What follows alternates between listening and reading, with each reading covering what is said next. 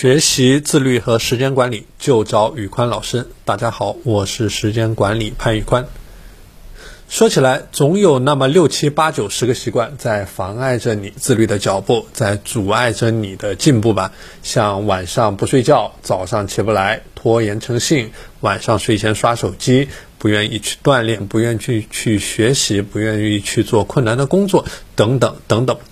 那么，如何去改掉这些坏习惯？如何成为一个自律的人呢？今天我来给大家分享两个比较有意思的观点，分别是改掉一个坏习惯，以及做自己的老板。OK，我们先来说改掉一个坏习惯。也许在大家平时的认知里面，要做到自律，可能你要改掉所有的不好的习惯，像我们刚才提到的，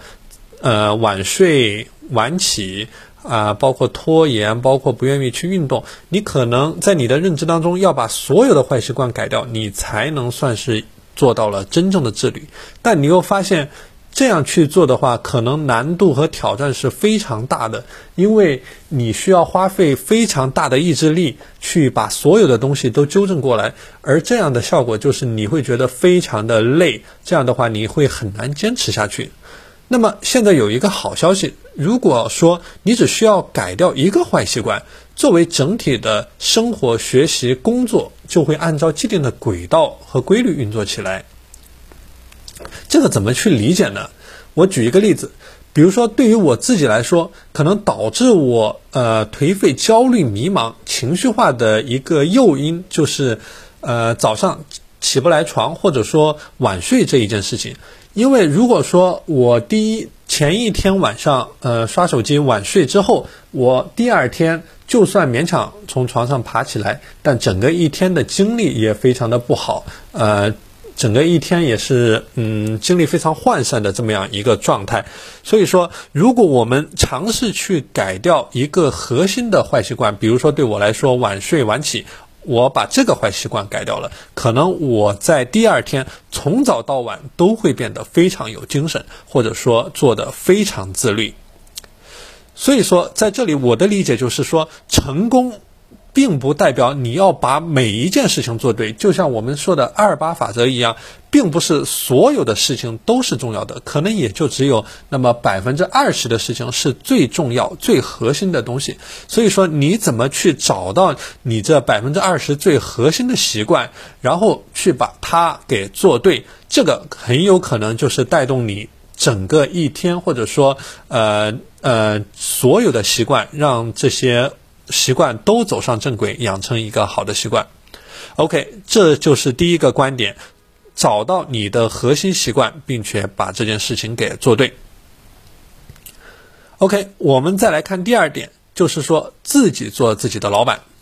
不知道大家有没有这样的感受？就是你可能经常会觉得啊，我就是不想去做呀，我就是呃不想早睡早起，我就是不想去工作，等等等等。一旦出现了这种状态呢，你可能就会去喝鸡汤打鸡血，然后用各种各样激励自己的办法，或者说去呃分析利弊，这样去做有哪些不好的，有哪些好的，然后去否定自己。但是你会发现，这样做的话，通常会无济于事。这是为什么呢？因为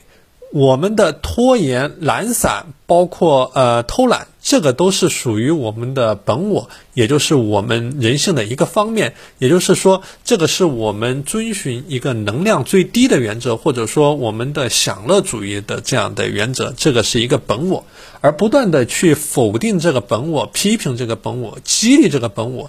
的呃角色呢，是一个超我的这么样一个角色，也就是一个理想化的自己。所以说，这个过程的核心是什么呢？就是用呃超我去压制呃我们的本能，去压抑本我。来起到一个自律的目的，但是你会发现这个过程其实是非常费劲的，因为说白了，这个喜欢懒散或者说享乐主义，这个就是我们的人性。所以说在这里呢，我们不妨去转变一下角色，让超我成为本我的老板，或者说一个管理者这样的一个角色，有意的让超我去办理一个老板的角色，去主宰我们的生活。什么意思呢？就是说，在自我管理当中，去把你自己想象成一支队伍，然后这支队伍里面有两个角色，一个就是超我，也就是老板或者说是这个队伍的将军。呃，这个队伍里面，这个军队里面所有的事项都有超我说了算，因为他是老板。本我是这个队伍里面的军人或者说是员工。呃，本我的呃职责呢，就是服从服从超我的安排，就是说，无论什么是想做的，无论什么是不想做的，这个都不重要，只要是超我告诉了本我的事情，我都要去执行，因为超我是这个军队的老板和管理者。所以，通过这样的思路呢，能够在很大程度上去避免你自己与自己博弈的这样一个过程，因为你在自我的管理当中是相当于是建立了两个不同的层级的，这样去管理自己，可以有效的去摆脱拖延、偷懒或者说不想做事的这么样一个状态，去增加你的执行力，去变得自律。